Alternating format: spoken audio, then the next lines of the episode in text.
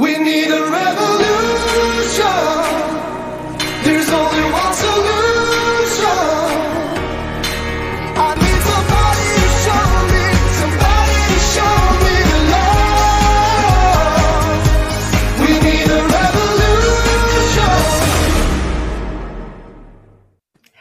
And welcome to the Revolution. Welcome to an Informed Life Radio on 1150 AM KKNW and streaming live to CHD TV.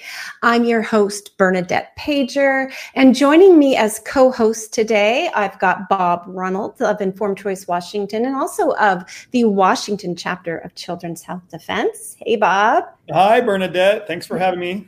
Oh, it's always a pleasure to have you on the show, sir. And joining us today is our other co host. We have Javier Figueroa, PhD. There he is. Hello, Javier. It's so good to have you back on today. It's good to be back. Yeah. So, you know, this this show is probably um, going to be one of the most important conversations that we have. Uh, I'll start off by saying that the views expressed on this show are not necessarily those of our wonderful radio station where we enjoy free speech or CHD TV, um, but um, they're just our own opinions and our own concerns that we're going to be bringing up here. And this first hour, we are going to be talking about the increase of censorship everywhere you look.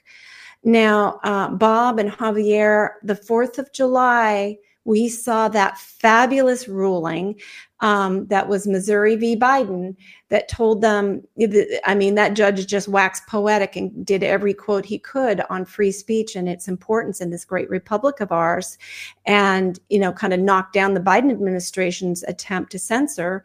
Um, however, it seems as if we've got this runaway train that this barely dented.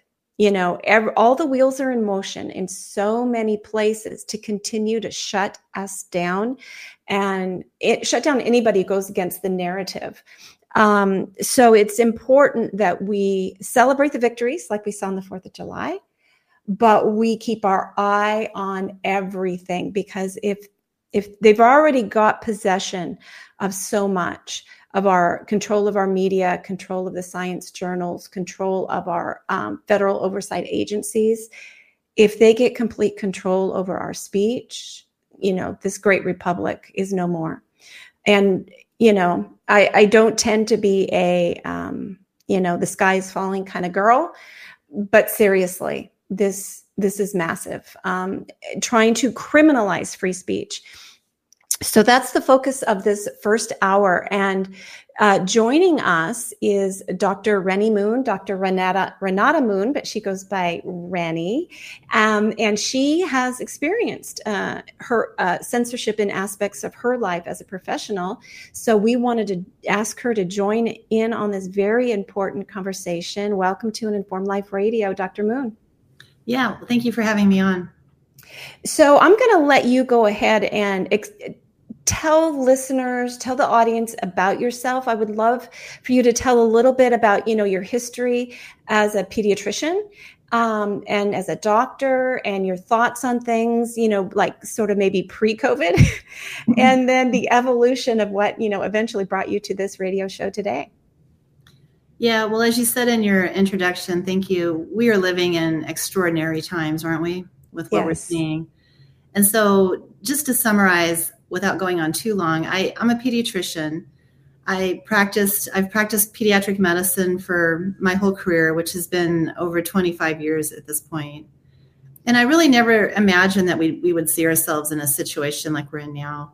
My, my family, my parents are legally immigrated to America back in the 1960s uh, from a communist country. So they, they fled, they escaped their communist nation to come to America by themselves. They just had like a dollar in their pocket. They had their dog with them. They, they always taught me you don't you don't leave your dog your love let your beloved dog to communists. So they, they were able to get out with their dog. And they fled to America for freedom. So they really represent the millions upon millions of Americans that have done the same thing, right? Mm-hmm. Across many, many decades. And so I was born here in America. I um, was was taught that you know the traditional American dream that you work hard, you contribute to society, you love your nation, and you can do so many things here in America. Just that that American dream. And I do want to say before I move on that that I really like to emphasize when I talk with people that you know people don't just flee their nation because it's an amazing place. They flee because it has literally become a living hell. And that's what happened to my relatives. They watched horrible things happen under communism. And, and that's why all the other millions of Americans came here also fleeing from communism. So, so I grew up, I attended a top US medical school. I worked hard. I'm not trying to, to brag, I'm just setting the stage for where I am today. And um, I, I, did, I followed the rules. I did everything I was supposed to do to become a pediatrician. I'm double board certified in general pediatrics as well as in pediatric hospital medicine. I trusted our regulatory agencies. I did. I saw them working, I thought, when I first began practice in the late 90s. I saw our regulatory agencies pulling some of the products off the market, the, particularly rotavirus vaccine. They pulled it from the market because of less than 100 cases nationwide of something called intussusception, which is an intestinal problem. And, you know, we hadn't seen any cases of any of that in my practice where I had just started. But, you know, we trusted the agencies. They said they were being cautious and they pulled it. And it was years before the rotavirus vaccine appeared on the scene again. So I trusted these agencies, you know, moving forward. And I guess if I had to summarize, I would say that over the last 10 years, I have increasingly seen propaganda entering our media, entering our medical journals, entering all the things that we need to be able to successfully practice medicine. I've seen it infiltrating everywhere. And, and, just like many in the public have, right? What we refer to as fake news is the same thing as propaganda, is the same thing as lies, but but they're intentional lies meant to mislead people and to push a narrative. And so I've seen that for for over 10 years, but I but I honestly didn't quite link it to my medical world still. I still thought my journals the the steamed journals that we've looked at for for years in practicing, I still thought they were intact. I really did. I, I, I don't even know what else to say. And, and then COVID came um, and hit us all. And you know, we could spend hours just talking about what we all saw during COVID, but my summary there would just be I saw you know things happening that made no scientific sense they were not logical they were not sensible they didn't even follow basic rules of microbiology or ethics. I saw ethics go out the window as we all did. And it woke me up to, to really the horrors of what is, um, I think, pretty obviously happening to our nation. Our country is on the brink. We're about to lose our country. And um, so I'm here to tell my story of what has happened to me over the last year or two that has really um, that really showcases how we've lost our freedom of speech, how we've lost our ability to critically analyze uh, what we're seeing, how we've lost our ability to take care of patients in a sensible, logical way, how how we're losing our republic. We we really are. So. Yeah, excellent. I, I agree with um, every word. And what I find really fascinating is that you, as a medical um, expert, you know, in your field, you are seeing things out there that you consider to be propaganda and misinformation. Mm-hmm. The very word misinformation and propaganda is a weapon it seems to be weaponized because we see things and it's like well here's here are the facts. Here's the data. What you are saying which is usually public health cdc fda you so-called experts mm-hmm. is is wrong right? Um, but then they're turning around and saying what we're saying is misinformation. So it's this battle of who's right about what's misinformation what's disinformation and and when in human history have the powers that be in government sources turned out to be right and the masses who have everything to lose and nothing to gain mm-hmm. by standing up and taking the arrows um, been wrong that's never happened um, we got to go back i want to back up just a little bit i want to show you where it really came to my attention the and in hindsight, I look back, I can see the weaponization beginning of the term misinformation and disinformation. This is from 2017. There was a UW class, and this is a Seattle Times article on it. Let's see if I can scroll down and see the name of this class. It had the word BS in the title.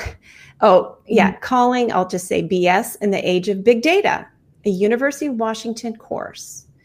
Um, so this really, because we were always, even at this time in 2017, those of us in the medical freedom informed consent movement, we were um, being um, they were accusing us of spreading misinformation. And then Del Bigtree famously coined and Informed Choice Washington borrowed um, the term, the, the saying that it's not misinformation, it's the missing information.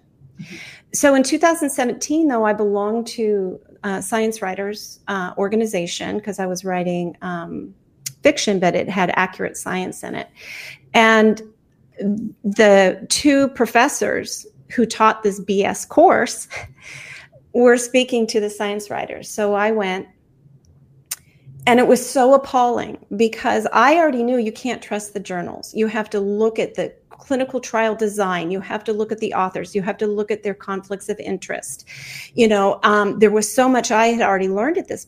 And of course, I had read the full story of Dr. Andrew Wakefield. I had read the study. I had read everything written about him on both sides. And I knew that this man had been totally thrown under the bus as an example of why you don't stand up against the pharmaceutical industry profits. Um, but they were using Dr. Andrew Wakefield as an example of misinformation and so i politely like raised my hand because they were they were giving false quotes in a bs you know presentation. And i said what you're stating is wrong. This the case series study that dr andrew wakefield published with 12 co-authors that was based on 12 children whose parents brought them to the hospital because they had started experiencing gastrointestinal issues as well as regressive autism following receipt of a measles containing vaccine did not conclude that there was a correlation. In fact, they emphatically stated we did not find a, an association between the measles containing vaccine and the symptoms described, but we we call for more research. And so I told them this that you, you just need to go look at the study. It's retracted, but you can still read it. Look, they refused and I I followed up this. There were several other things that just I'm like, no, no, no, no. You don't understand the the uh, corporate capture of these journals and all that. So I followed up very politely with lengthy examples, you know, of what I had seen, and they just would not correspond with me. It it was just it was absurd. But that for me was really a wake up call that they're going to be using the term misinformation against us to really further shut down the people they consider to be anti vaxxers. And we just want informed consent, safety trials, you know, medical freedom, all of that sort of stuff. And then let me share uh, one more with you to show you how this is. This is just a whoops, a uh, a small example of of the stuff that's out there. Let me go back. Um, so I was looking up the term, trying to figure out where the uh, terms came from. So disinformation was the word of the year in 2019. The year before, I believe misinformation was the word of the year. Um, so the the whole concept when we hit COVID, they were ready to go all hands on deck already the major media players your major universities um, if you go right now, um, do I have one more? I, I'll pull it up a little bit later so we don't take a lot of time on it. But if you go right now to the University of Washington, there are several courses that you can take um, where students are taught how to spot misinformation. And they generally will be stating probably shows like mine, Children's Health Defense, you know, um, any alternative media as not being reliable, and the New England Journal of Medicine and the CDC and the FDA as being absolutely reliable. This is what is being taught in universities all over the United States. And they have these courses in high schools now. Um, you know, even when my, a couple years ago, when my son was um, doing some online courses, it would be as they're learning how to do research papers they would be told which sites were reliable and which weren't. And all the ones they said were reliable were the sites I absolutely did not trust. There were ones that I used, and then I'm going to be quiet here, but because you know how it is. I mean, I know for sure, Renata, you you probably are in this as well, but I know Bob and for sure Javier for a very long time now. You have to go to the CDC for certain information because they're the only kids on the block. They're the ones gathering the data. They've got it, but they're also putting out there the public messaging that's that is not a proper interpretation of the data. So you have to utilize them and quote them. Um, but you also have to say you can't trust them, which is a very difficult place to be, right? You know, very convenient. Um, okay, so here you are then, um, then Dr. Moon. And you're seeing that things have gotten really bad. Is there anything about your experience during COVID? I know you've got some things going on that you're not at liberty to discuss, but what about your current situation can you discuss? Well, I have a few things I want to say. I think um, the first one is I, I always give a disclaimer, and my disclaimer is that I'm here just like you said at the outset, these are my own thoughts, my own experiences. I'm not here representing any employer or entity. Mm-hmm. Um, I want to be really crystal clear. I will be labeled most likely by somebody as anti vax. And that would just be laughable because I represent the many millions of pediatricians who really were were tricked by this, who trusted these regulatory agencies and were tricked by much of what we see unfolding right now. Um, I've spent my whole career as, a, as an advocate of traditional childhood vaccines. I I believe this, and I'm really not. I think prepared to say much more right now than just that I think that we need to go back and look at all the studies. We need to look and see what studies were done, what was done in combination with, you know, one type of vaccine and another. We need to go back to square one with that. My Amen. focus right now is strictly on what's happened with the COVID-19 product because this is where this is where um, it became glaringly obvious that something is really wrong. And every day like yesterday was no exception. Every day I get phone calls from more and more pediatricians and other physicians who are waking up to this. Okay. So there's mm-hmm. there's good news out there. They really overstretched with what happened. Um, and obviously we have questions. How long has this been going on for? How long has this been? But with COVID, we realize that we have no voice and we have no ability to look at this data and to question it. So to call me anti-vax would be laughable you know, but someone will. And, but nonetheless, they've def- they've redefined anti-vax as meaning that you ask any questions at all. So yes, so here we are with COVID nineteen, and I realize that the listeners are, you know, some some of them may be very baffled by this. It's like, well, this person says this, and this one says that. How am I supposed to know who to believe when it's a ping pong ball between one set of people and the other? Mm-hmm. I would just point those confused viewers to one fact, and that's undeniable. And that is that they are silencing our ability to even have a discussion and to even ask those questions. So where in where in US and world history, actually really world history, where has it ever ended well when one group has silenced another group? You mm-hmm. just don't do that in science. And that the very fact that we're being silenced and we're being censored and we're being threatened for just daring to ask questions should right there tell you that there's a problem. Right there and then yeah. have that dialogue because science is built on a foundation of questioning and you know discussion and we have been kept from doing that so so what you're alluding to are some of the things that have happened to me during the last two years simply for asking the question of of you know what's happening what's going yeah. on this product safe so i'm going to jump into if it's okay what happened with uh, the medical school I've, I've had affiliations with many medical schools uh, this is with Washington State University, the Elson S. Floyd College of Medicine. And but I want to be clear about that as well. I about two things. One, I don't mean any harm to the school or to the students who are in it. We just need to fix this system. The system is not something that we can sustain moving forward. We cannot have a system where people can't question and where our students are not being allowed to critically think and to really, you know, learn how to do the things that we all learn how to do in medical school. So that's number one. Number two, I actually was one of the faculty members that was there at the outset before the school rolled out. I was there, I sat on the LCME accreditation team. I helped with the admissions committee, which huge amounts of hours of my time. I was on it for three years. I sat on their diversity committee for three years. I don't mean any harm to the school. My point is not to single out the school because this is not something that I've done. This is the school coming after all of our freedom of speech, and I'll get into that in a minute. Okay. So, my point with it is that this is happening nationwide. It's not just one school, this is happening nationwide in our medical education system. And we need to focus on what we're going to do with medical education across our nation.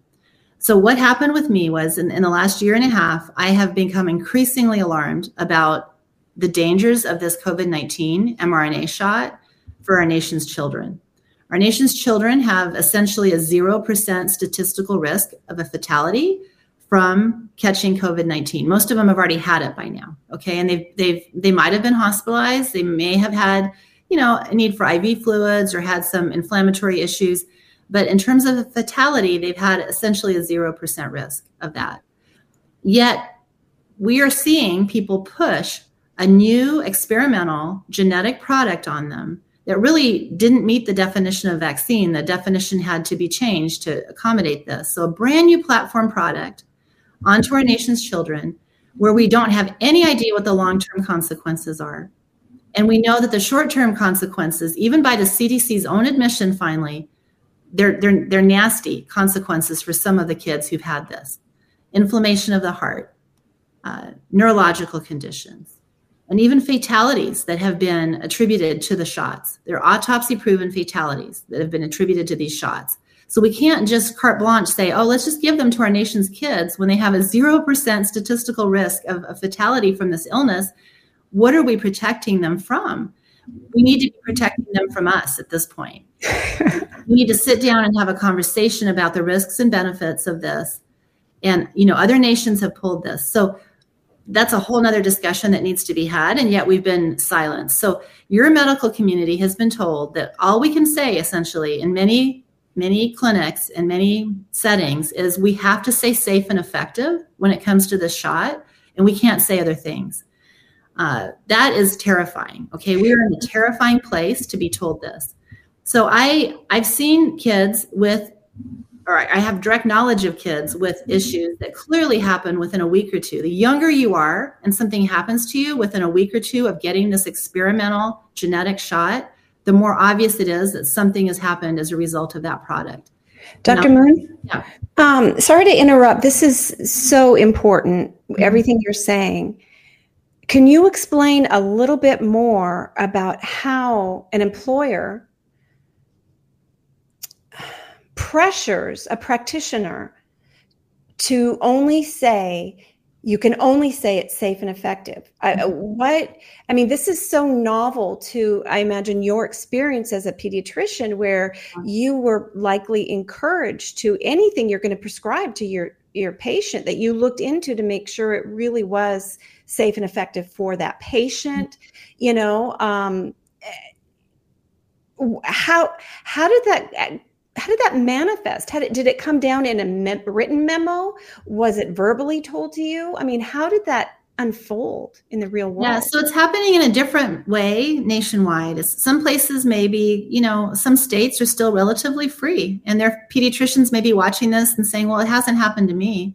Okay. But others are very much being squeezed. And mostly on the West Coast, we're seeing this, but we're also seeing this from Midwest states. So, yes, I have examples of memos I, have showed one of them uh, at, in my talk in Spokane back in May. I don't know if we have that to post, but it's a redacted version from a pediatrician who uh, practices in another state.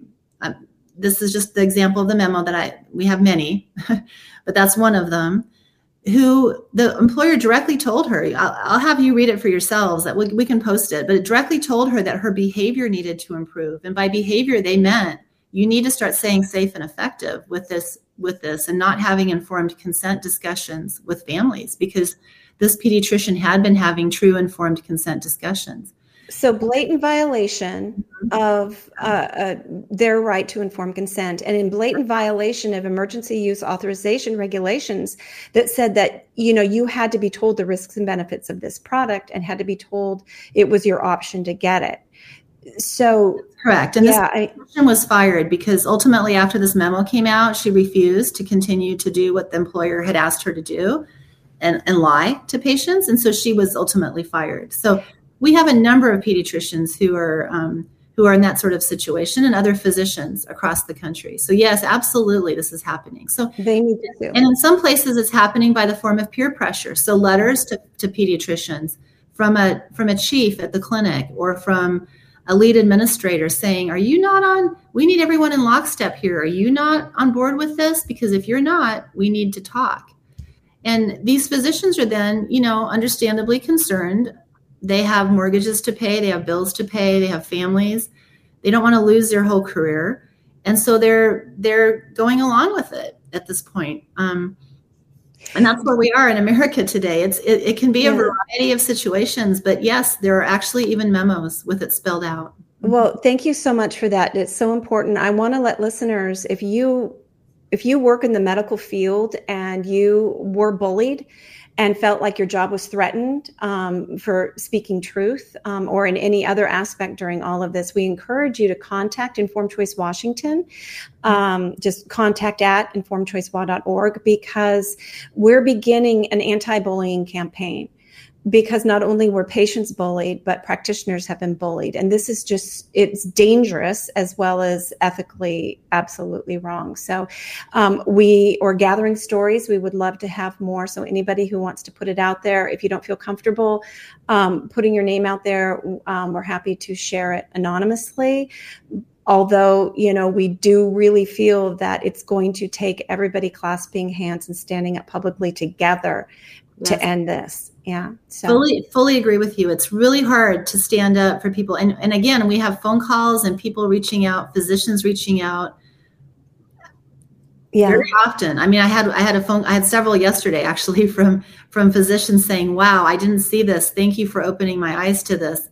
Uh, you know it, it- people are growing and there there are growing numbers of people who are absolutely seeing this but we, to find the courage it's going to take everyone to say okay one two three we're all rising together. Because it's going to be hard for people to do this individually and to, to face the wrath. And so so anyway to to finish my story i i um this, again this is not about me. This is about all of our freedom. We cannot continue down this road.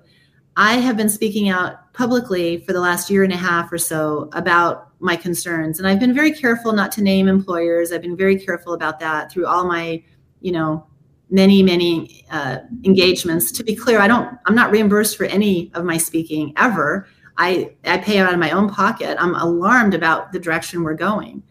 Um, but i did speak i was invited by senator ron johnson to speak in washington d.c in the kennedy caucus room on capitol hill at a fact-finding event regarding what our concerns are about the dangers of this covid-19 shot for our nation for our nation not just for children but for everybody and so I attended. I took time from my medical school. Uh, I took personal leave. I flew myself to Washington, D.C., so I could testify at this event on my personal time off. And again, not just it's not just my right to speak, but it is actually my obligation to speak about mm-hmm. something. And so I did that. I did what my U.S. senator asked me to, to do and come come tell him and the rest of the panel what my concerns were. As a result of that, my employer in March of this year the medical school sent me a memo and i it's available to be posted i'll let people read it the first three points on it about how i didn't take appropriate personal leave and all these accusations i have documents and i took personal leave the way we always do it so and it and honestly the event happened on a wednesday and i never teach on a wednesday anyway so it was my day off it's my personal time off so that's all that's all smoke and mirrors but it's the fourth and the fifth points in the memo that I want to call people's attention to. So, in that memo, my employer told me that it is their ethical obligation to report the words that I spoke again on my personal time off in Washington, D.C., at the request of a U.S. Senator, that it's their obligation to report those words to the Washington Medical Commission because I may have spoken misinformation. Now, as the daughter of parents who fled from political persecution, and as an avid reader of history, I'm sure the listener will agree those are chilling words. Are we really playing Stalin here? I mean, are we really going back to Stalin and other dark times in world history? It really appears that we are. And so the, the fifth comment on that memo, the fifth point, was that I may no longer be suited to teach their medical students because, according to the memo, we'd have to read the exact wording, but uh, something about how they follow evidence, and that's implying that I don't.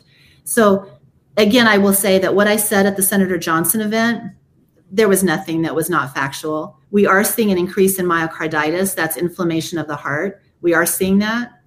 That's what I said at the at the event. I opened up and showed a blank package insert from a box of mRNA product that doesn't tell anybody what's in the vial in that box if it says intentionally blank on it. I said we're being silenced and threatened or something similar to that uh, which as if this isn't further evidence of, of that, this memo.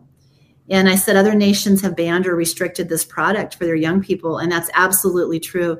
So we we are in a very interesting world now where employers uh, believe that they can silence us even on our personal time off, uh, and and and honestly uh, interfere even with my ability to practice medicine. I can't practice medicine appropriately if I am silenced, and I can't have a conversation with a US senator at a fact finding event, which means that you, the public, are silenced as well. We're all being silenced and threatened. And, and this has to stop. What's What's interesting from the memo uh, that uh, was that, that was released on you know Wazoo basically you know saying being very naughty was yeah. complete and utter. Uh, uh, uh, they were trying to smear you yes. by making a very one a blatantly false accusation because like you said you have the receipts and by putting that one first and then putting the more egregious ones down mm-hmm. below which is a classic uh, marketing uh, strategy of mm-hmm. lead with the most uh, obviously wrong but sensational uh, news announcement but basically put everything that's important down at the bottom which is it's a hit job Yes. It's an absolute hit job that they that they've done on you. And this is my interpretation, not yours. You're not making any statements on yes. uh, with regards to this. So when I see this, it's absolutely chilling. And more to the point, I don't think we're sliding into uh, Stalinism right now. I think we already are. Yeah. But people are fighting back and people are asking questions, but we're already there, unfortunately.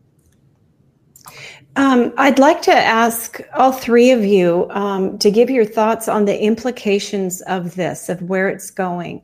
What happens if this precedent of telling the nation's medical practitioners that they have to say something is safe and effective, and even to flip that around, let's look at ivermectin to say something is not safe or effective when it is.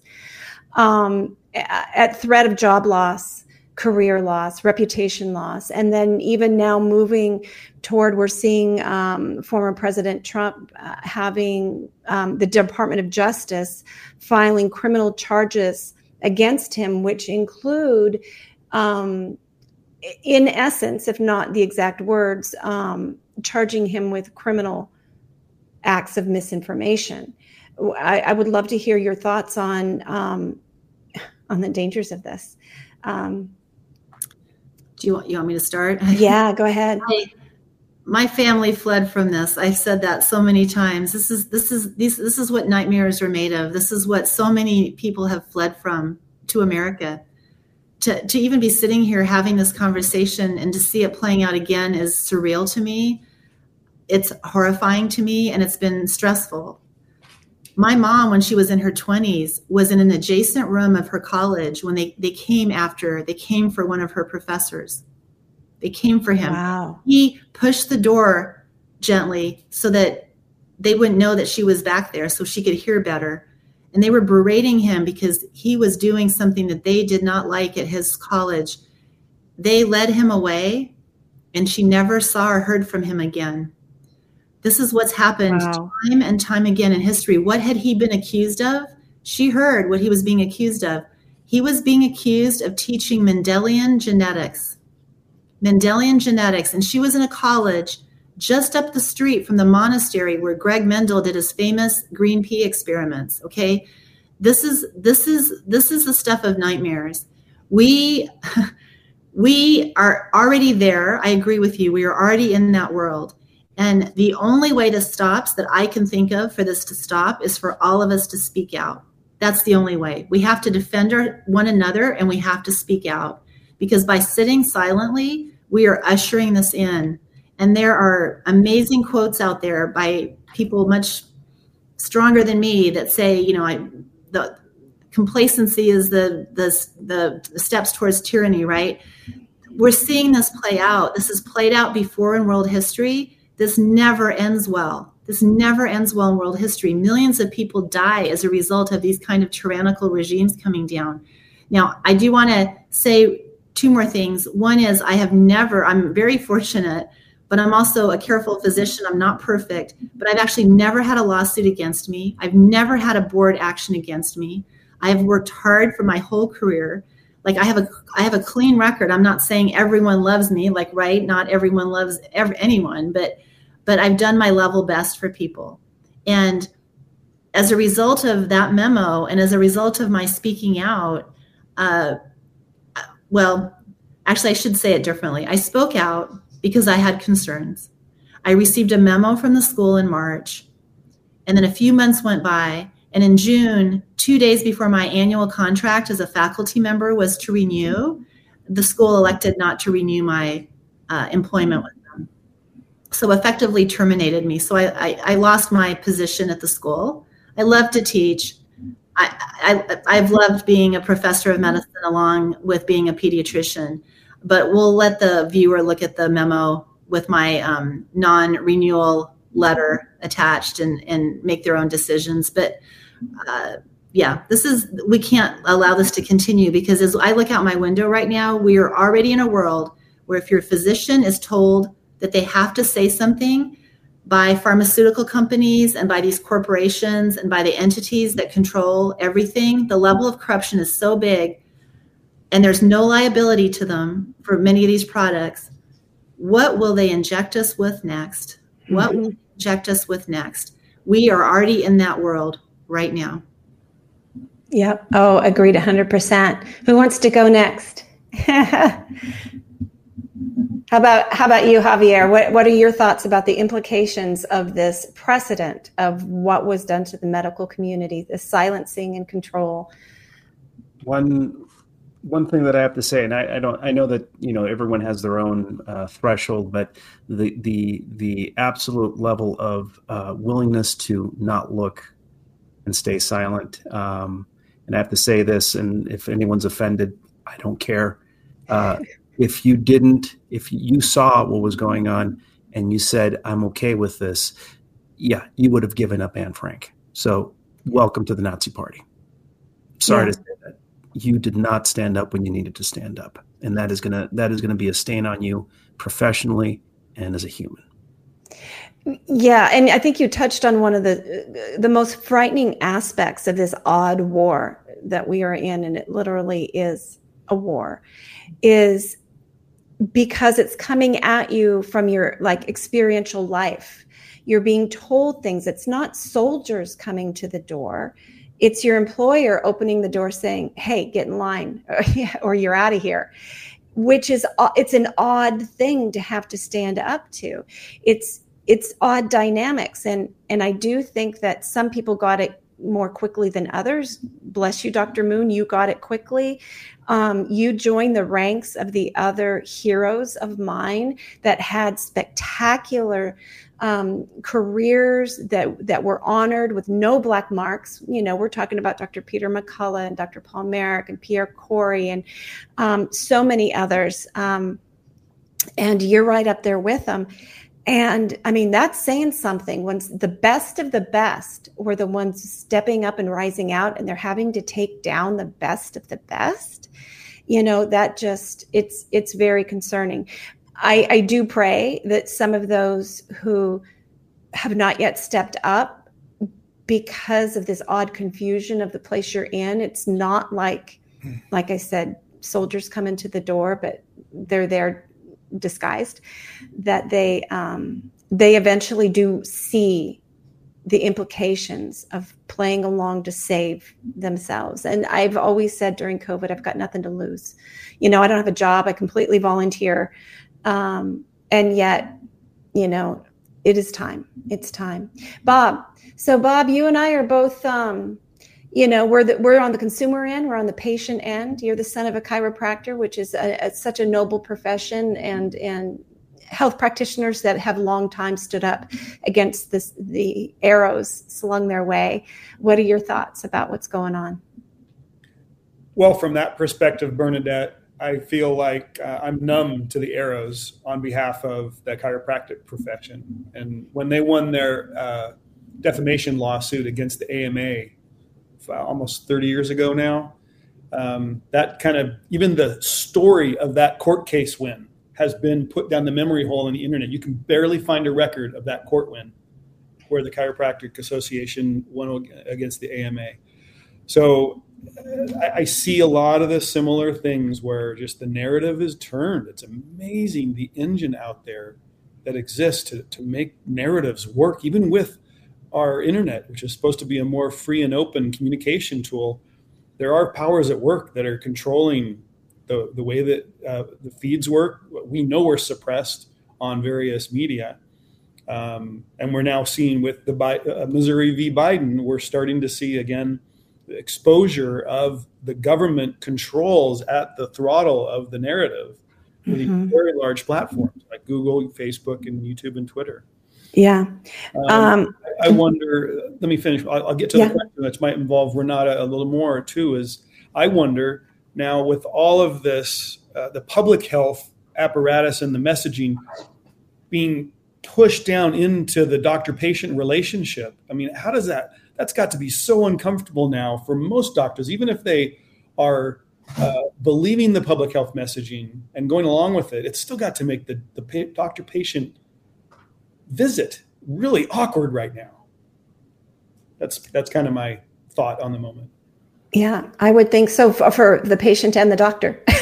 both, both, both. Especially the I'm, I'm trying to put myself into Dr. Uh, Moon's shoes. And, yeah. And that doctor-patient conversation now, but for somebody yeah. who's seen the risks and wants to speak out, and the others who have seen risk and aren't speaking out, it's just got to be. It's going to change for a long time make it more difficult to go to work every day. Dr. Yeah, Moon, are, yeah. yeah, are are you so are you still uh, practicing pediatrician and in a way that you can now um, live you know practice ethically and and not be pressured yeah i actually um, gave up my washington state medical license under duress because of this and i can't make any further comments about oh, it because I'm of sorry. the because i was speaking out and i knew they would come for me too and for my license so i, I gave that up it's a it's a matter of another uh, uh, lawsuits. I can't get into the details okay. of that.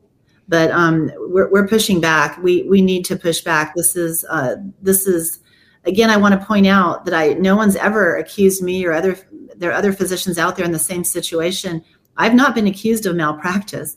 I've mm-hmm. not been accused of anything to do with direct patient care. I have been accused of simply asking questions about and, and stating my obvious concern about the dangers of a product. And and the reason I'm concerned is I have direct knowledge, direct knowledge. I've looked in the eyes of parents and relatives of people whose whose children and loved ones have been harmed by this product and some have even passed away clearly from this product.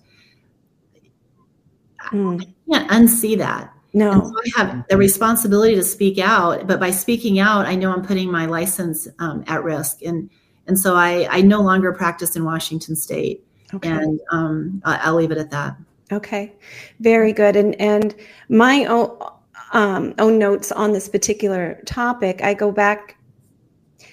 The United States is one of the maybe one other nation on the planet that allows the pharmaceutical industry to advertise.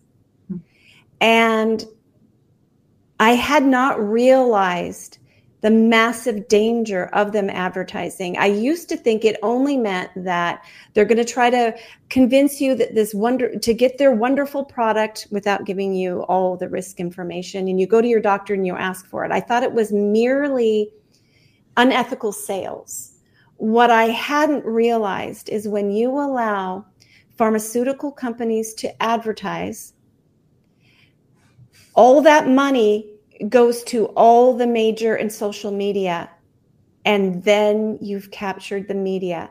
And so the pharmaceutical industry becomes either their own tool for their own profits or they're easily hijacked because they've got this influence everywhere. And hand in hand with that, oh, we lost Dr. Moon. I'll be back. okay. Hand in hand with that is um, off label um, uh, marketing to doctors and and even the on label, the schmoozing of the doctors, a, as it were. Um, prior uh, to the um, what was the um, oh Obama was in office, the 21st Century Cures Act, off label marketing was illegal. Uh, pharmaceutical companies did it anyway because um, it was so highly profitable. They knew that the profits would far exceed the fines. And so they would do that. And so they would push things and get doctors to recommend them until they became standard of care. And once something is standard of care, the pharmaceutical industry and the medical industry have these things. It's almost impossible to knock off the pedestal. And practitioners are made to fear deviating from standard of care, lest their license be in jeopardy. You see how the marketing ties everything up. It's all about the marketing of the product. And when we lost control of the marketing of these products, um, we like loaded the guns for whoever mm-hmm. wanted to to take away our freedoms with fear of disease. Yeah, I would I would just add that yeah, this has been here for quite some time now as I look back on my own career. So I think back to the early 2000s, like 2002, 2003. I was I was fairly new to practice I was in an office where we had the, we call them the drug reps. The drug reps would come by constantly and try to catch us in between patients. And I honestly never had that much tolerance for the drug reps because they were always kind of in my way, and I wanted to do my own research. But but I remember there was one there one time who was pushing a pushing a, a cream that people were to use for eczema for young children. And I said, "Show me your studies that show it's safe." And they they couldn't produce any studies.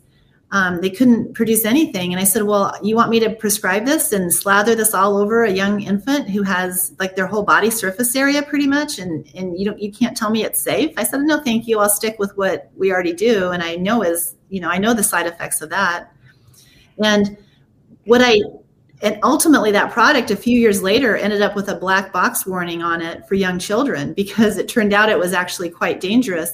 So I, I, I, have to interrupt you because holy cow, I was glad for my maternal instincts 20 years ago when my mm-hmm. Uh, son had his first anaphylactic allergies and we realized mm-hmm. his eczema was was connected to the vaccines. Mm-hmm. Um, I was referred, we were referred to as traditional um, allergist. And yeah. in the office, he handed us a sample of a eczema cream that was mm-hmm. not licensed for children mm-hmm. and just said, "Here, you know, try this out. We can yeah. get you a prescription." And I am like, "No, I'm not going to put anything like yeah, that on my son." We're pushing samples and everything, but what I remember most from those days were there was one time it really opened my eyes.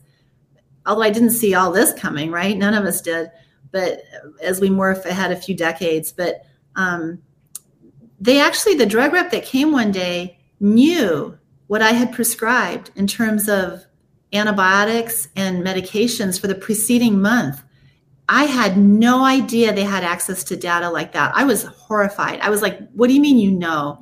And and she was like, "Yeah," just very flippant. She's like, "Yeah, we just pull your pharmacy record and we can tell like you you prescribed this antibiotic this many times, you prescribed this other one this many times." Yeah, that was that was in the early 2000s. That wow. to me is terrifying. Why would they have access to in, to information like that? No, and it's not illegal. It's not illegal because mm-hmm. patient health is protected. There's nothing showing who got it, and uh, it's legal. So how is it legal though? Them for for them, where do they get the information from? If patient from the pharmacies, presumably, I don't know if they're still doing it, but they were back in the early 2000s in Houston, Texas, when I practiced there. I, it really opened my eyes, and after that, I actually quit talking to many of the drug reps. I thought I don't want them tracking me. I, I'm prescribing the very basic things, and they're they're working just fine. I don't need their fancy million dollar antibiotic when I've got my basic one that works just fine.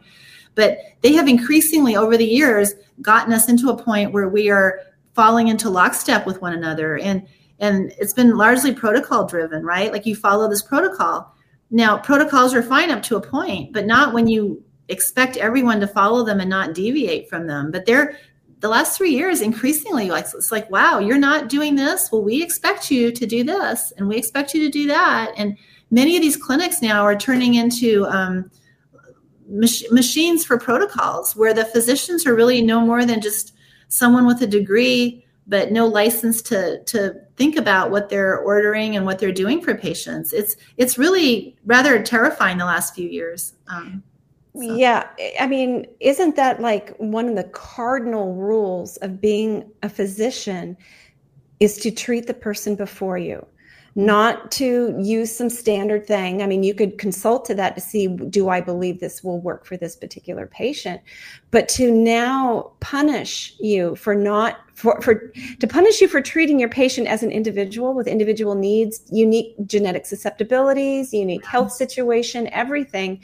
Um, it, it's frightening, and they're trying to they're they're pressuring the industry, medical industry, on that side, and they're also trying to influence patients on the other side through making um, society feel that anybody who believes in natural healing, natural immunity, natural medicine, ivermectin, all of that sort of stuff, that they we're crazy.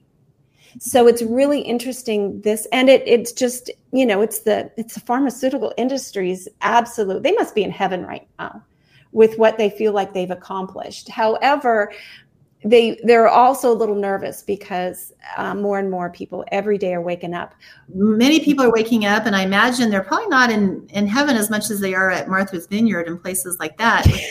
Yeah. This is where we are. I'm going to need to turn off the video just for a minute but i'll be right back. Okay. So. and and we only have one minute um, and then we're going to be wrapping things up. Um, so when she pops back in we'll give uh, dr moon the last word but bob and javier until she gets here any 15 second thoughts? well, you took the conversation exactly where I was hoping. I was going to ask Dr. Moon about uh, how many uh, drug reps has she interacted with, mm-hmm. and certainly ones that might be promoting certain vaccines as well. Yeah, and I hear the music, so that means it's time to go. Uh, Bob and Javier will be with me the next hour, but we're going to be saying so long to the wonderful Dr. Rennie Moon. You can reach her at pediatricians speak out at gmail.com. Dr. Moon, bless you. Good luck with everything. Thank you for being on the show. Thank you for having me on. Thank you all. We'll Bye. be back in a few minutes. If you're looking for a publication that delivers honest takes and critical insights into the issues of our day, then look no further than the Flame Paper. The Flame Paper is written for the people, by the people, who aren't afraid to challenge a mainstream narrative, be it healthcare, voter fraud, political correctness, or even the one world government. The Flame is full of timely articles, reports, and expert advice written by freedom loving, truth telling experts, journalists, and concerned citizens. To subscribe, go to theflameusa.com during this unprecedented response to an infection outbreak, it has been made very clear that shutting down lives and businesses is not sustainable or repeatable. We've also learned that it's unnecessary. Treatments exist and always exist. For 99% of the population, nutrients and oxidative therapies that support the immune system and improve symptoms are always available to address viral infections. For the less than 1% who need more, inexpensive, unpatentable drugs can be added to the nutrient therapies to improve outcomes. It's time each and every one of us empower ourselves with this knowledge. We need not ever bring our lives to a halt again. We can both save lives and retain the liberty that nourishes us body and soul. Learn more at healthyimmunitynow.org that's healthyimmunitynow.org. Informed Choice Washington is a nonprofit organization that advocates for healthy immunity, medical freedom, and fully informed medical consent. The right to make medical choices without coercion is fundamental to our civil liberties and a basic principle in all human rights declarations. To learn more, tune in each Friday from 3 to 5 p.m. to an Informed Life Radio and visit the website informedchoicewa.org. It's time to take a stand for medical freedom. Go to informedchoicewa.org today. We need a revolution.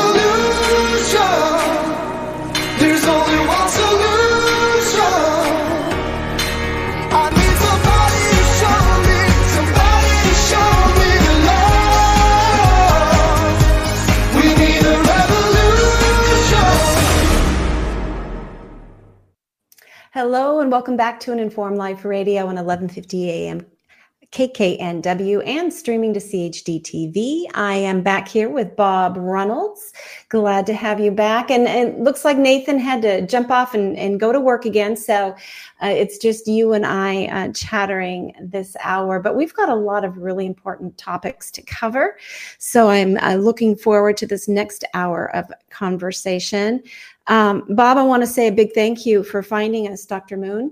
Um, I know you've been engaged with her for a while on this journey she's been on, and thank you for bringing her here to the radio show so more people could discover what she's been through and the the huge problem that she's experiencing that seems to have actually captured not just the United States medical system, but medical systems around the world.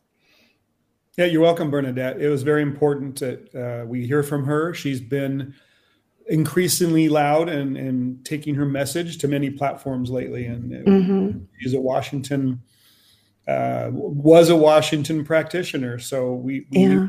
recognize the fact that she's another doctor basically being chased out of the state. Um, I wanted to mention too, uh, in regards to that, uh, we kind of ran out of time. I wish we could have gone longer, and and we lost Javier. yeah, yeah, yeah, that's too bad. He got called to work. So yeah. She's uh, ha- she has uh, many classes that she's taught at her university work, and we've had uh, one of her students reach out to us, and we'll be featuring that student's interview. Oh, in nice. next newsletter. So uh, the Dr. Moon saga in our state continues. Yeah.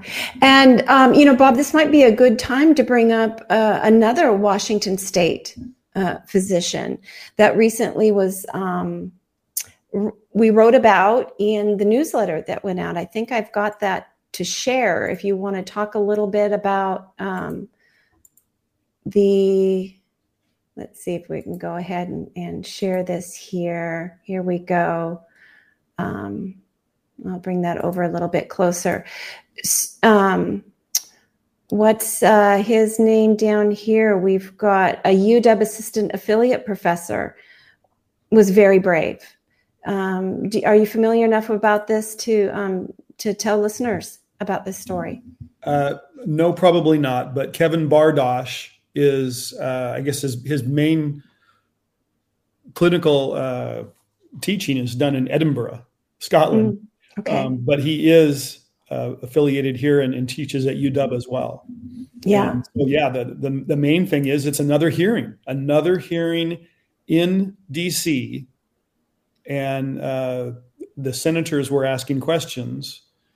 Uh, Well, I'll just go ahead and read it because I think it's ahead. it's important here. Yeah. So uh, thank you, Gerald Broad, for um, you know with Informed Choice Washington. He organizes this newsletter and writes some great articles for us. So it says UW assistant affiliate professor criticizes COVID nineteen shot mandates at congressional testimony.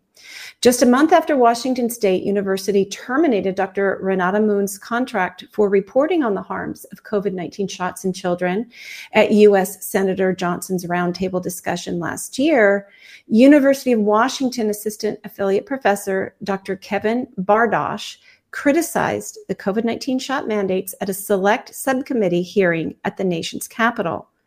The July 26, 2023 hearing titled, and quote, Because I Said So, Examining the Science and Impact of COVID 19 Vaccine Mandates, um, evaluated the necessity and effectiveness of overreaching COVID 19 shot mandates and looked into the erosion of public trust that stemmed from coercive vaccination policies.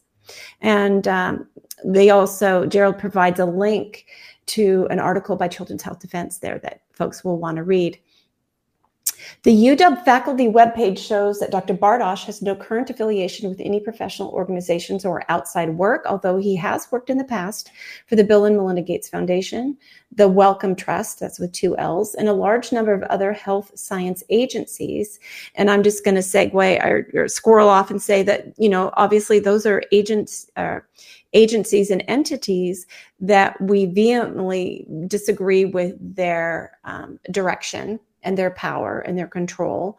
Um, however, he did work for them. He has, uh, or did work with them. He has co authored over 30 peer reviewed publications and has edited two books. Dr. Bardosh is one of nine authors of the May 26, 2022 analysis in the BMJ Global Health titled The Unintended Consequences of COVID 19 Vaccine policy why mandates, passports, restrictions may cause more harm than good. At the hearing, Dr. Bardosh detailed the findings of his BMJ research paper, and I won't read the whole thing. I do encourage you to go to our Substack, Informed Choice, uh, WA.org Substack page, and you can read this entire thing. Bob, I think the main po- point that I would like to to kind of bring up in my conversation with you about Dr. Bardosh is this so much about um, like the Bill and Melinda Gates Foundation, the Wellcome Trust, the um, the World Health Organization, so many entities that you and I have grown not to trust, put such a beautiful spin and story on what their goals are um, they want to save the planet. They want to help people. They want people to be healthier. They want to stop the spread of disease. They're concerned about overpopulation. They have all of these things that are all wrapped up in, in pretty ribbon and everything. Um, and so there are, I would say that the vast majority of individuals who who volunteer for or work for or with these agencies and entities truly believe they're doing a noble thing because much of what they're doing is is there's good intent on their end uh, or the people who you know they, they believe what they're being told what the ultimate goal is.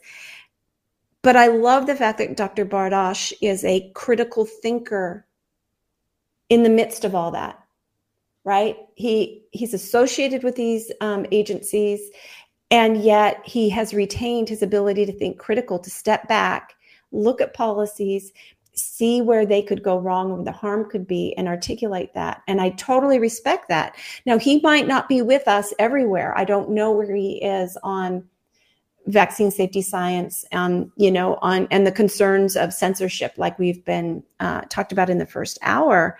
However, the fact that he's a critical thinker, willing to stand up and say something um, in a very public way, gives me hope for the future that we can stop this trillion dollar uh, industry, uh, the global powers that want to utilize that industry to serve their ultimate goals of control and taking away our freedom and all of that stuff. What are your what are your thoughts on that? I mean, it just encouraged me that an insider was right, right. I think it's interesting. So uh, our form our previous guest, Dr. Moon, she spoke from the the pediatrician perspective, and that's uh, you know w- working with patients one on one and in a clinic, and and working with universities as well as a teacher, kind of at the bottom level of the healthcare provider spectrum. And public health tries to come in with these big global studies and, and protocols that people are supposed to use. And I think that's one thing that's been so difficult to criticize. Mm-hmm. And that is, and that criticism provided from uh, a single doctor uh, providing that skepticism against a, a vaccine for kids has caused her problems just from that ground level. But the, the point I'm trying to make here is that Dr. Bardosh now he's challenging the public health narrative. Yes. And that's very brave. And to quote Yes. the author, the, the side comment from the author of our article at our Substack, he's a hero now. We're going to see Mhm. where this goes. I expect a lot more news uh, about his testimony and Yeah. that kind of pushback against the public health uh, policies. Yeah. Uh, agreed. I, I don't I don't have to agree with everybody's stance on everything in this whole crazy world we're in here. But I really respect an individual who's willing to stand up and go against the grain if they believe in that aspect, you know, to think critically and stand in that when they see harm is being done. I mean, I am going to read one more uh, sentence at the end where Dr. Bardosh said in testimony, there is no doubt in my mind that these mandate policies are going to be responsible for the increase in distrust the next time there's a pandemic and the mobilization of resistance to a future vaccine in a future pandemic. And I think it's really shocking and kind of a little bit sad that my colleagues in the public health community who are pro mandate don't understand this. And then there's uh, a bit of a question answer back and forth. So Representative Joyce asked, did the COVID vaccine mandates from your research, from your publication with others, erode civil liberties? Dr. Bardosh said, yes, it did. Dr. Joyce, did the COVID vaccine mandates fracture trust in public health officials? Dr. Bardosh, yes, it did. Dr. Joyce, did the COVID vaccine mandates create financial stress on individuals and families who lost their jobs to the COVID mandates? Dr. Bardosh, absolutely. Dr. Joyce, do you feel that the decrease in individuals receiving routine pediatric immunizations for their children, do you feel that is due to the mandates of the COVID vaccine? Dr. Bardosh, yes, I do. Last one, Dr. Joyce, do you feel that the COVID 19 vaccine mandates have harmed America? Dr. Bardosh, yes, I do. And wow, um, that that's a true American hero right there. Just I that's what we need. We need to get back to dialogue, Bob. You know, dialogue has been shut down for so long between um, between the public, who public health serves, you know, and all of these entities. How long has it been where if we have safety concerns, we're limited anywhere from five minutes at the most if you're the only public speaker to show up at a board of health meeting or a vaccine advisory committee meeting you get five minutes. If several other people show up you might get as little as one minute to have to have your say. They do not answer you. They don't engage in dialogue with you and they never reach out and respond to you later on. It just goes into this vacuum. That's wrong. That needs to change and it's it's a, it is alarming that it takes a congressional hearing for somebody like Dr. Bardosh to be able to stand up and, and voice his concerns because he was not given a platform anywhere else. And I was very happy to hear him voice some of the concerns that we've said to our boards of health here in our state Yeah. many times. The, this is going to lose the trust of the public. Mhm. And we've worked hard at Informed Choice Washington to bring forth ideas to we thought they'd be open and honest meet you in the middle kind of ideas to help them restore trust in public health and i think they're definitely No. losing such a large portion of the population uh, It, it well, and you know, policies in any of their messaging I suppose it had to happen, right? Because since public health is unwilling to stand up and speak the truth, because they know if they spoke, if they did speak truth, that vaccination rates would drop. Period. They would have to drop because there is no science on this planet that says 95 to 100% of children in the world can safely receive one or all vaccines on the CDC recommended schedule. If you if if practitioners truly were to treat every child as an individual when it comes to immunization vaccination, rates would drop. Um, doctors would space vaccines. They would not administer them so early in infancy. Some practitioners would likely, with the products on the market available today, likely cease vaccinating altogether this would be medical freedom and informed consent. And public health would have to look into their toolbox and dust off. Let's dust off some other things like, hey, how about fresh air, um, exercise, sunshine, eating right, staying home when symptomatic, um, early treatment protocols with off the shelf, um, tried and true um, treatments to treat symptoms and help you get to natural immunity. They refused to go there. Therefore, they refused to admit they were spreading misinformation, telling lies, doing what, you know, they thought it was for the greater good. Um, so I guess it has to happen. The distrust must happen, Bob, um, in order for it to remake itself. And we're, but we're talking about a trillion dollar industry that has a stranglehold on public health, and they're not going to let go willingly. This is a monster. It um, really is. Yeah. Sometimes I'm just amazed at looking at the, the forces arrayed to encourage vaccination. Oh. And, and and and the misinformation category now is being thrown about so liberally. Yeah. In a classic definition. Uh, yeah. Freely and and just looking at UW and, and they've got quite a few classes here. I don't know. They do, yeah, yeah, and I'm sure that they have more they than have a, a lot. Center. But they, they huh? have a center for misinformation, essentially. Yes, yeah. Oh, yeah. You found their center. If you want to plop that in the chat here, I can I can share that if viewers want to see their center. And you know, and it, it's it's so frustrating because so much of what is being used, uh, created to be a tool um, against us. Here, I'm going to do this and go ahead and um, add this. Uh, the Center uh, for an Informed Public. Yeah. they took our word. Yeah, Center that, and they're really good at that. I mean, one reason why we have not completely been banned from social media is because we know they mine everything they we say and they do their best to use our words and our approach and then put a spin on it back in their own direction. We we know they do this. Um, did i tell you that the other day i was looking for i did a search for regenerative farming and the first 10 15 hits brought me to the world economic forum and the world health organization. They, they everything that we believe in they try to co-opt that language. And you know i really want to be careful you know and there's there's this thing called one health. I think we've talked about one health on this program before. Um, one health really as far as i can see it was around 2015 it began to gain momentum. And it and the approach of it is really uh, something pretty wonderful that I would agree with the surface of it in that human health, environmental health, and animal health the health of the planet are all intertwined. I absolutely believe that. We all have to be healthy, not pollute the planet. The health of the soil is the health of our gut, is the health of our immune system, and the health of our brains. Absolutely.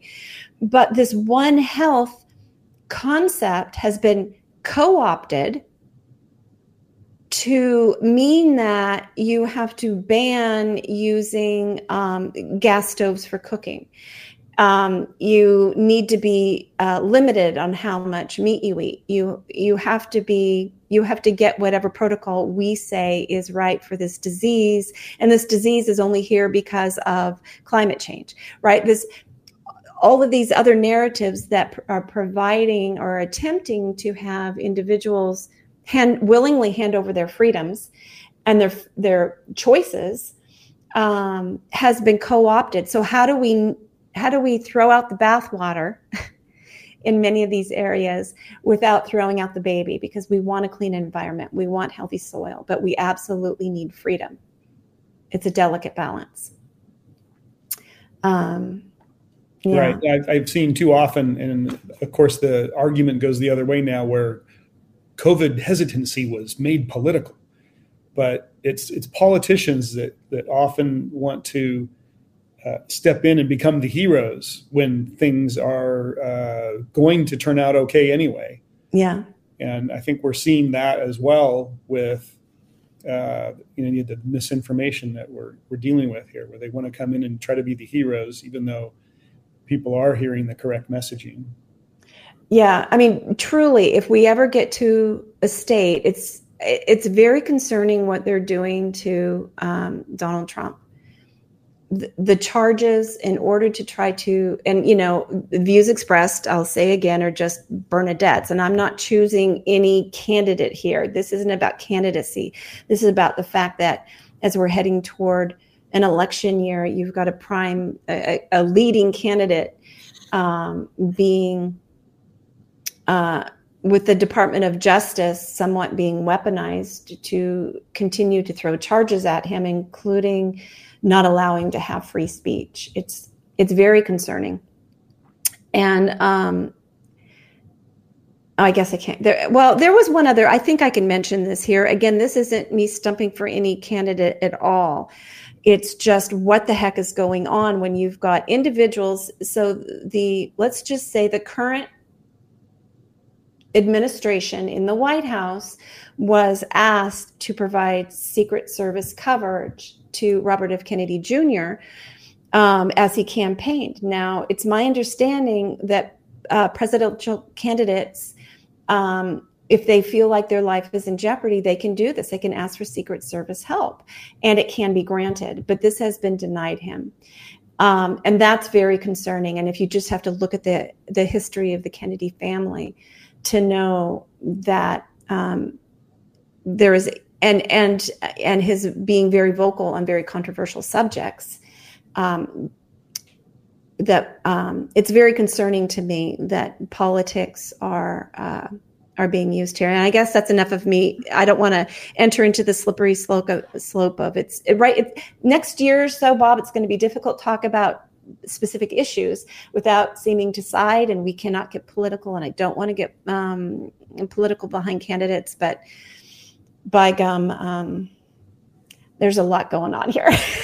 well, and and don't forget. Well, I think we could probably talk about the the misinformation label that was splattered around RFK's testimony on yes. the censorship uh, panel. I think you probably already Yes. discussed that in a previous show, but no, we it- haven't. Let's, oh, okay. Let, let's talk about that because he he had been he was at a private dinner party and um, oh i wish we had that video somebody put together that that showed exactly what was going on but and and i hope i don't misstate everything that happened but he was at a private dinner party and he was discussing the fact that um, covid sars-cov-2 the virus appears to affect uh, uh, white people and who else was it affected more greatly um, was it um, Ashkenazi Jews. no it, it's, it t- tended to spare the ch- asian Oh, okay. chinese or i see i'm going to get myself in trouble here by not knowing but it seemed to spare one some groups of people other rather than others and so at this cr- congressional hearing um, he was attacked and said they were saying this is a racist remark and he was just citing, although he didn't in that dinner conversation actually give you the citation for the National Institute of Health Studies, but he was referring to studies that showed that certain populations tended to be more susceptible to SARS-CoV-2 than others. And you know, this is this is true for all even natural made viruses. You will have some populations depending on where they live or whatever more susceptible um, and it was published about SARS-CoV-2 being, but they would not let him say that at that congressional hearing. They accused him of it, and then every time he tried to defend himself and explain, they just ran over the top of him. That's not justice. That's not how this country's supposed to be. That is, um, what's that term for when um, in other countries where they do this? There's a term, Bob. I'm having to enter side of things. I'm usually down the rabbit hole of medical freedom, informed consent, not all these. Um, there's a word for it. It'll come to me. And people are listening, going, Bernadette, and they're shouting the term, but I don't know what it is. It'll come to me in my sideways brain. Um, But at, any rate, this story is just an amazing example of how a person's words are are twisted and, and Yeah. against them. yeah. And in this case, it was it was attempted to be used to censor him during a censorship committee hearing. since yeah yeah the absurdity of that and i guess to educate our listeners, it just goes to show more than ever on both sides of this issue. Please, please, please. You know, if somebody accuses somebody of something, do your due diligence. It has never been more important to do your due diligence and go try to find out the truth. Go explore what as much deep factual primary information on both sides of the issue so you can decide for yourself where you stand who you believe is telling the truth. What i love about at least in my pretty big circle of people in this whole medical freedom movement we're pretty good about self-policing bob. So you know I I have written to some of our top doctors and and and different uh, organizations. If I read something that I feel isn't quite accurate, I'll write to them and I'll send them the citation. Say I don't think you quite worded that right, or this isn't quite right, and they will thank me. Right? Thank you. We appreciate it because they, on our side, we try so hard to self correct, to self police, to try to earnestly learn and change and grow.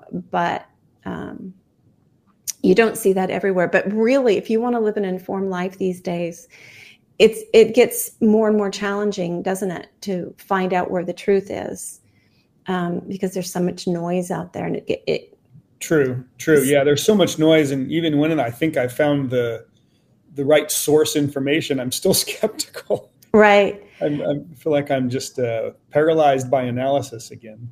It, it seems like, though, if we come back to the basics and quiet ourselves, go stand out in the grass, ground a little bit with the earth, and just quietly think about what we do know, what we do know about health and life and honesty and you know working together. Just so many aspects the fundamentals of being a decent human being on this planet and about the health of, of individuals in this planet that we can kind of calm down a little bit and understand that so much that the fear that's being being pushed out there is just fear. It's fear for fear's sake.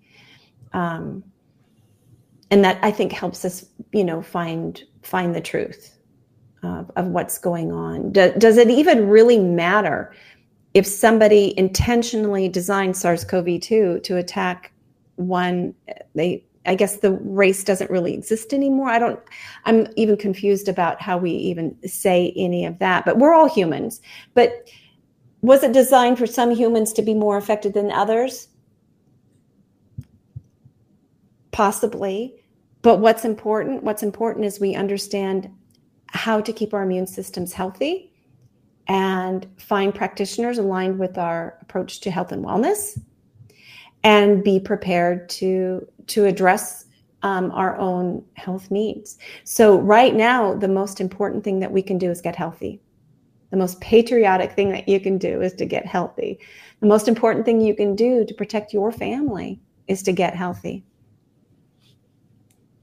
Would yeah the one thing i like to remind our public health agencies about when I get my two, three minutes is you can't have public health without individual health. So there's still that responsibility on families and, and, and individuals to, yeah. to, to do spend that time to get yourself healthy. Exactly. And I'll quote Kathy Lofy, former chief science officer for Washington State. Public health policy set at the population level, and individual medical decisions by doctors and patients are supposed to be done at the individual level. Recommendations coming down from the federal government are just that recommendations set at a very high population level.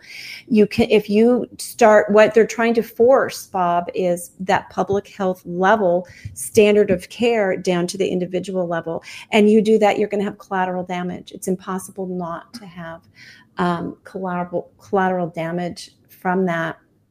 Um, you know what I'd love to do is right now, if you don't mind, can we share some some events that are coming up that people might want to take note of and and make sure they get on their calendars? Sure. So yeah, in, yeah, in Washington, uh, we're tracking a few events and, and, at least one nationally as well. So yeah, uh, shall we next- start?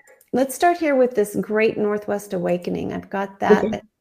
Um, Let's pull that up. So there's this. Do, do you know uh, about this? Can you describe it for us? Right. So in Southwest Washington, uh, a, a, group of patriots have stood up and they've been holding events for over three years now. Really nice, uh, well organized, uh, highly attended events. And the Great Northwest Awakening is their next event on October 21st.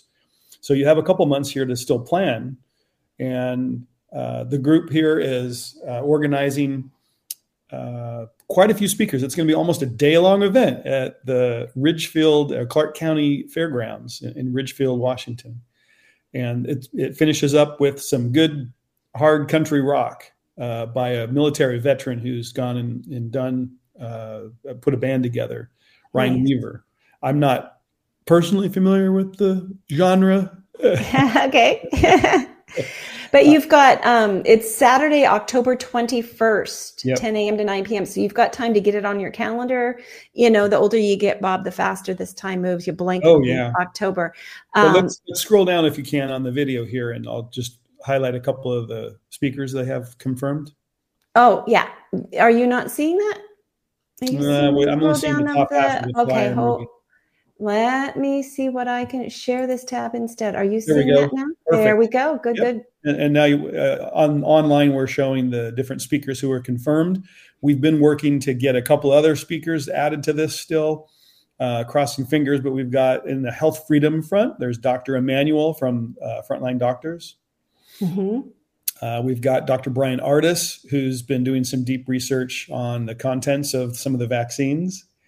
Uh, he'll be speaking and Pete Serrano from Silent Majority Foundation. Uh, we do uh, respect their work greatly. They're yes. freedom lawyers in the state, and uh, always want to support them.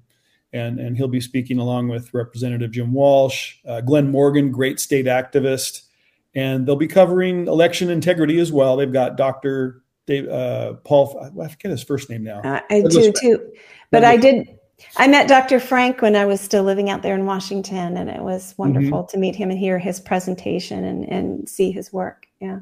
Yeah. Yeah. So to me, it's an, an amazing lineup, expecting a lot of people, and it should be a lot of fun and a, a good cause. And so that's again October 21st, Southwest Washington, uh, Ridgefield, the, the, Clark County Fairgrounds. Uh, should be a, a great event. So go to patriotsunitedwa.com to look in and get some tickets. Wonderful. Thank you so much for that. Okay, so then the next thing that we're going to be talking about here, Bob, is let's see. Um, what, what was the other one you had? I, see, I feel like there was another one, but I've got two. That's the Great Awakening. What was the other thing you had, Bob? Okay, no, I should have been mentioning uh, September 15th and 16th. We'll be supporting the ChiroFest also in oh. West Washington? Yeah, let me go see. Uh, uh, I'll go look for that again while you go ahead and start talking about it. Okay, and, um, great. Um, yeah, so uh, annually, ChiroFest is a regional chiropractic convention where they uh, encourage, they have around 500 chiropractors come and attend, uh, motivational speakers, and a lot of continuing education credits uh, for various tracks and, and lectures and uh, clinical education. So uh, that's a, they, they, make it a lot of fun. Uh, they it's almost as good as what uh, they have down in Southern California, the, the Jam, Cal Jam. I think they were yeah for a while, where they have rock and roll bands in the middle of uh, all their convention. Yeah, you Actually, know, interesting. I, I'm just thinking back. My dad took me to quite a few of these chiropractic conventions. He was grooming me to be a chiropractor, and I, oh, but yeah, are you, inspirational. You the speakers they get and their their stories and their studies and and and the jokes. I can still remember some of the jokes. so anyway, this is I guess the shout out a reminder to chiropractors that this is uh, occurring September 15th and 16th at the Hilton in Vancouver. Fantastic. Vancouver, Washington. Vancouver, Washington. Yeah. Yes. and so we'll we'll have a table there. We're going to have a table. We're working together with Informed Choice uh, Washington, Children's Self Defense Washington, and Children's Self Defense Oregon. We'll Wonderful. yeah, that that I wish I could be there. That is going to be such fun. Now, a, uh, few weeks ago, maybe a month or so, I lose track of time. We had a wonderful chiropractor on, and I've just lost her name in my head. But do you remember she was from um, up in the Burlington, uh, Mount Vernon area? Anyway, she's fan. I got it. We got to have her on the show again. Um, so a lot of you have heard us talk about chiropractic care, but if you're new to it, it ain't just about back pain, people. Chiropractic care, especially when you hear some of these wonderful chiropractors describe what it is, how it it helps helps your entire body by just making sure the energy can flow and the healing can happen. It, it, I don't describe it well. The chiropractors, it really is an amazing uh, medical approach, and they can be your primary care physician, non pharmaceutical um, primary care physician is my understanding. It might no. depend on the state you're in. No. Well, I think yeah, in in Washington still, I believe they can't technically be listed uh, as a primary care physician. Okay. Well, it doesn't mean you can't choose them yourself and in your own head have them be your primary care. Exactly. Physician. And that's pretty much what I do. Yes. Yeah. Yeah. Yeah. Um, and, you know, we have the wonderful Yale Cantor, who is a chiropractor on our board of Informed Choice Washington. Um, have such respect for this. They have resisted um, using pharmaceuticals. It's just all about healing the body by by helping the body heal itself through um, you know letting go of where the trapped energy is. And i'm not going to do it justice. I'm going to quit talking because well, i don't know that i can mention a couple things about it yes. but, but yes yeah, do do. I mean, yes. really it's it's about keeping your spine in line and, and letting the energy flow. Your nervous system is uh, intrinsic obviously to the functioning of every organ in your body. Yes. And and that was i found out this very interesting because I've been working in another freedom group with uh, an osteopath, and she mentioned, "Oh yeah, chiropractic is an offshoot of osteopathy." Really? And I had to go back in the history books, and I found an article that talks about it. And I think, yeah, it's true. But chiropractors believe that nerve flow, your nervous system, is the answer to correct bodily, healthy mm-hmm. body function. Mm-hmm and and therefore they make sure the nerve down the spine and spine is an amazing and uh, with your spinal yeah. column it's an amazing organ i'll tell you what and and and to free that nerve flow you can pinch a nerve you can pinch a nerve it will stop the nerve flow and your body won't function well so you got to free that up they split from the osteopaths the osteopaths do spinal manipulation sometimes but they believe osteopaths believe it's blood it's the oh. blood itself where healing occurs. Mm. So it's a, a I, the way if I could just put it into a, a nutshell, it's blood health versus nerve health, and that's what differentiates the osteopath philosophy versus chiropractors.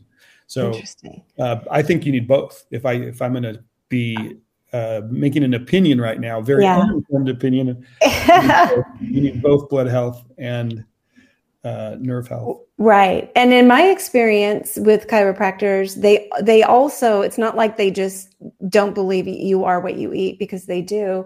They also are highly educated on and they advise their patients in my experience on, you know, the right way to eat. They a lot of times know about herbs, um, different supplements, um, you know, so they are um, able to advise you in that way how to achieve health. It's not you can keep you know poisoning yourself uh, through bad food and and expect I'll just go get an adjustment next week and it'll take care of it. You you still have to take care of yourself.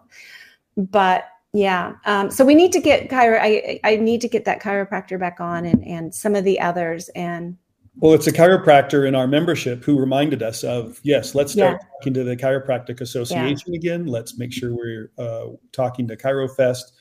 And the idea is just to make sure that they know we're aware, we're there for advocacy if they want to refer their patients to us for any support mm-hmm. state laws. And, and you said again, what's the dates? What are the dates I'm looking for? Oh, look at there. Children's Health Defense, Oregon, Children's Health Defense, Tennessee. I mean, Washington.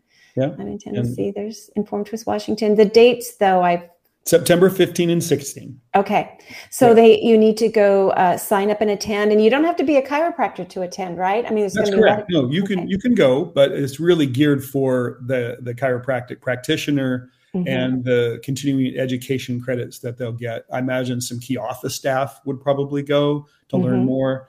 Again, my father brought me, so yeah, families Mm. may go. Okay. That that's really cool. Thank you so much for that. And then um, I want to share one that we have um, upcoming soon in Tennessee. Um, it's called. Um, let me go to here and bring it in.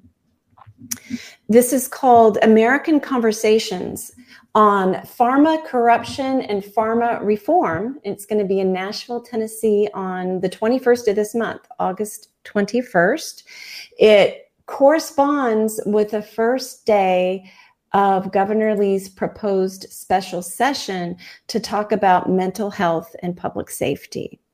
So it's a very timely conversation by this. Um, uh, let me read to you, I guess, a little bit uh, about who this.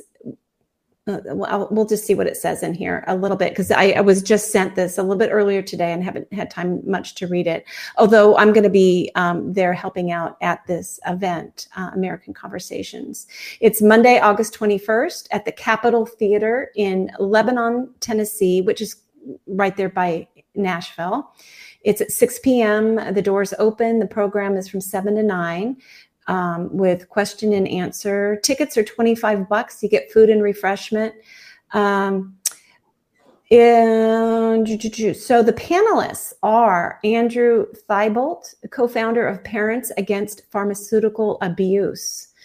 Thibault prevailed in a pro se FOIA suit against the FDA, obtaining over 700 drug adverse event reports linking psychotropic medications to violence.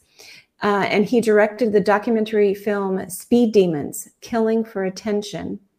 Also speaking is Kim Mack Rosenberg, Children Health Defense Acting General Counsel, who's been involved in the vaccine choice and health freedom movement for almost 20 years.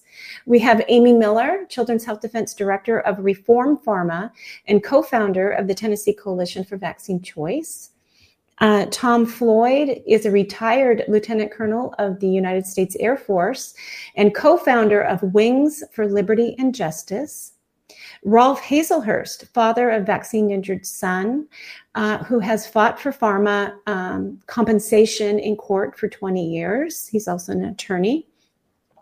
The moderator is Christine Dolan, um, CDMs. I got to look up what that means. That I think it has to do with the conversations here. Senior editor, chief investigative journalist, and American Conversations co-founder. So uh, it's going to be a fabulous, absolutely timely, very important event. We uh, really hope a lot of people do attend. Let's pack the house because we really need, Bob, real solutions to what's going on today with um, with public safety, with mental health, with these pharmaceutical prescriptions that come with black box warnings that are very alarming. Um, and this is a public discussion that very much needs to happen. So I encourage people in, in Tennessee to come a- attend uh, this very important discussion. And I encourage you to invite your legislator too. They need to hear these things as well. There needs to be more daylight on that subject. Oh. Absolutely. It's just yeah. it's just another uh, it's like the same old thing happening with another kind of uh, drug pharmaceutical product just Yes. let's you'll hear only one side of the information everything's all safe and effective Yeah. then we're, we're heading out very very disturbing anecdotes if you want to call Yeah. them that and it, obviously it's very grave. It's such a grave situation that it needs to be dug into.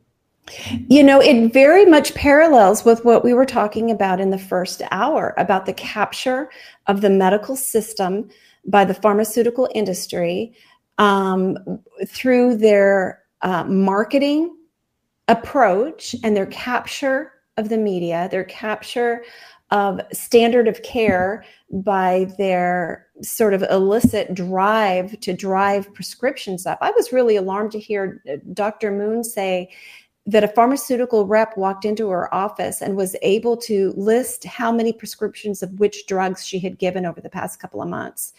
That's scary. Um, it doesn't and, surprise me though.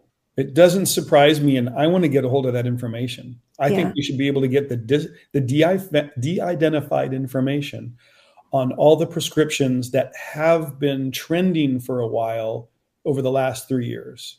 I'd love to see the amount of blood thinners, the psych drugs, mm. all of that must have increased to a yeah.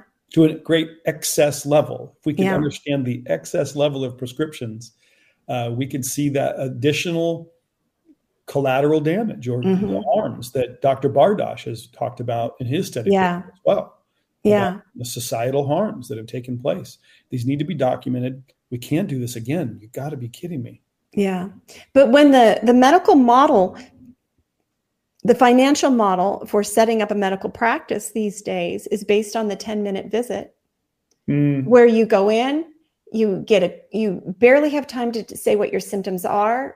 The physician is encouraged to just stick to standard of care for that symptom. You're written a prescription and you go. And when this is applied to ADHD, anxiety, depression, inability to sleep, you know, so many other issues where they just here here's the prescription drug. Bob, if you look at the CDC's recommendation for ADHD, it says for children up till I think it's 4 or 5 years old, um, behavioral therapy for ADHD first and then drugs as a second choice along with the behavioral therapy. I think that's the cutoff is about age five. Above age five, the CDC says their recommended approach is behavior therapy plus drugs.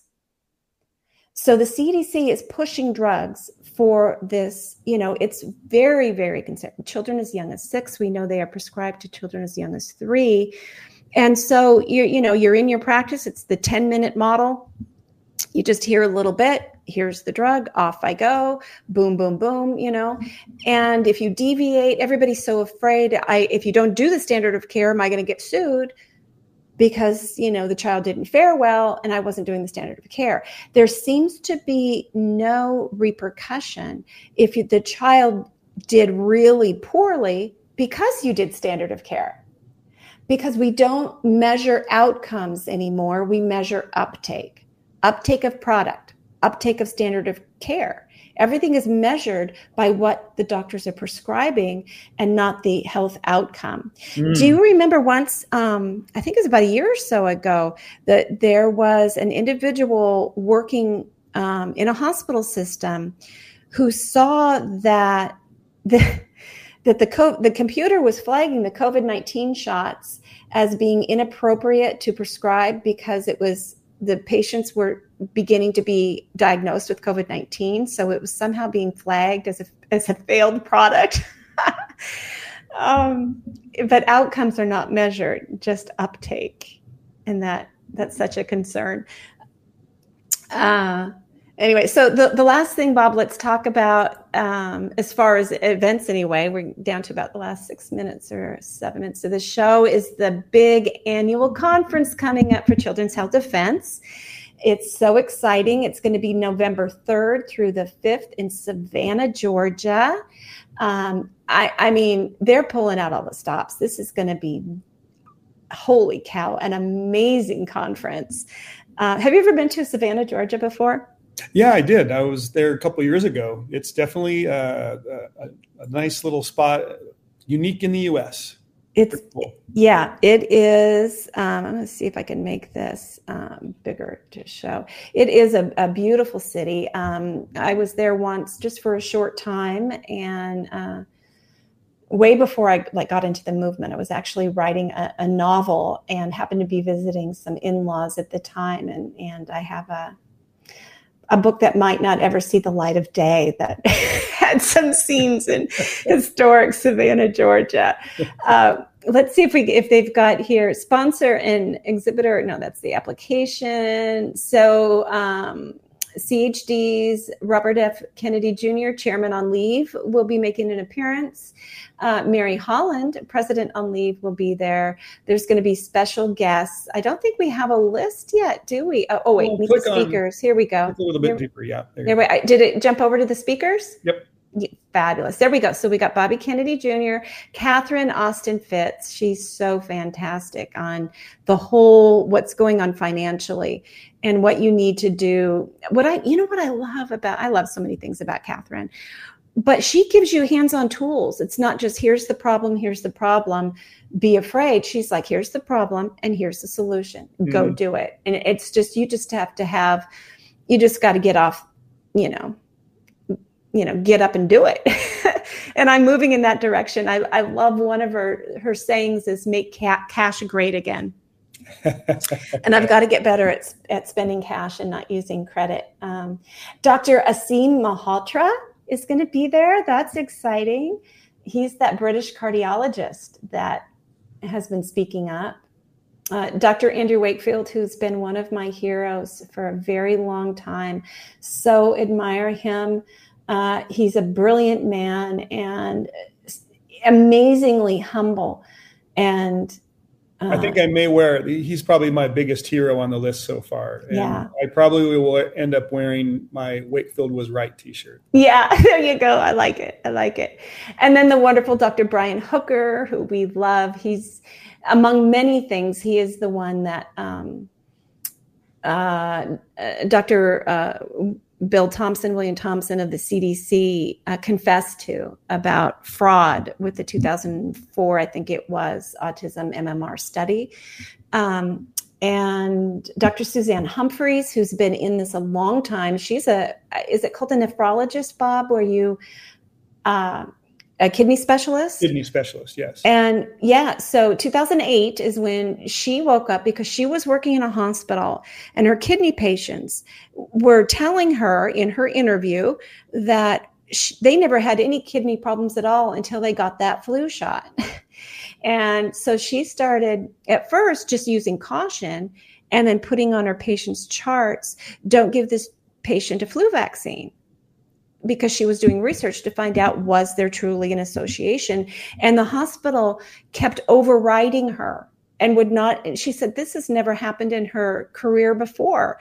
Anytime she suspected that a, a drug was not or anything was not good for her patient they never questioned her but that really sent her down the rabbit hole and uh, she is fantastic Absolutely love her book, Dissolving Illusions. Dissolving Illusions. Always hold that up. Always Yes. hold that book up. It's good for people who might just be a little bit hesitant and Yeah. want to know a little more. Yes, exactly. I better go a little more quickly here. We're getting low on time. So we've got Mary Holland, you know, who's a wonderful attorney, Laura Bono, who's the vice president of Children's Health Defense, and she's she was one of the originals who woke up Bobby Kennedy all those years ago, uh, telling him you need to look into uh, the mercury in vaccines if you're going to be getting rid of dangerous mercury from the environment. Uh, Kim Mack Rosenberg, who is the acting general counsel for Children's Health Defense uh, Dr. Sabine Hazan, gastroenterologist and medical researcher. Uh, Christina Parks, oh, she's wonderful. Cellular and molecular biology. She's just brilliant in so many ways. Uh, Dr. Paul Thomas, another hero who, who stood up and, and now uh, he has a wonderful program with the wind. And he is sort of using his decades of practice of giving truly informed consent and studying pediatric health to um, educate parents on health and um, for their kids. Uh, Dr. Krishna Dani Parthi, I apologize if I'm not pronouncing that right. Um, another physician, the wonderful Vera Sharav, who is a Holocaust survivor and really sees the parallels between what happened in um, Nazi Germany and some of the atrocities that are happening today. Um, Dr. James Lyons Weiler, there's Jack. I get to see him. It's wonderful. I've been friends with him for a long time. He's got the great IPAK and the new IPAK.edu or dash edu, a wonderful online university where we can all learn how to read science and more. Dr. Neuschwander, the wonderful uh, board certified doctor who just talks about neurodevelopment and the gut brain connection. So many good things. How am best, I doing on there? There's so many more yeah, to go. I'm going to listen. Dr. I'm just going to read Dr. names. Dr. Neuschwander is the best commenter at the ACIP that's my recollection. Oh yeah, so wonderful. so I apologize for for shorting the other people. I don't want to run out of time. We've got Tracy Slepcevic, author and health practitioner, the wonderful Zen Honeycutt, Moms Across America, Jim Gale, Tammy Clark, Kristen Meghan, Rolf Hazlehurst, Risa Evans.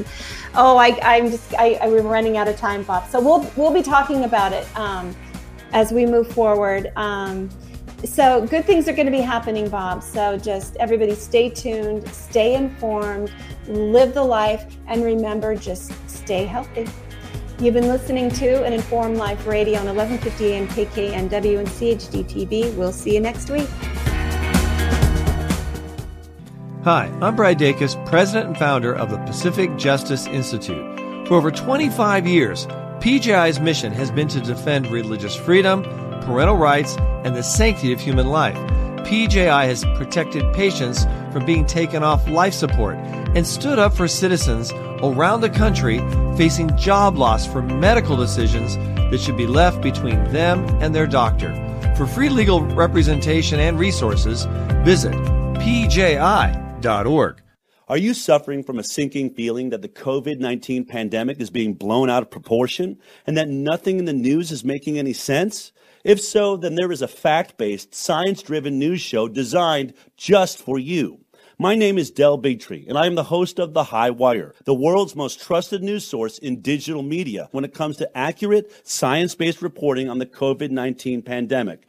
From COVID 19 vaccine development to mask mandates, school shutdowns to job layoffs, the High Wire goes beyond providing you with the most accurate, evidence based investigations. We send you links to the sources for all of our reporting so that you can further your own investigation and come to your own informed conclusions. High above the agenda driven circus of mainstream media, we do not run. We do not hide from the truth. Instead, we walk the high wire. If you care about truth, then join us on Instagram, Twitter, Roku, and our website, thehighwire.com.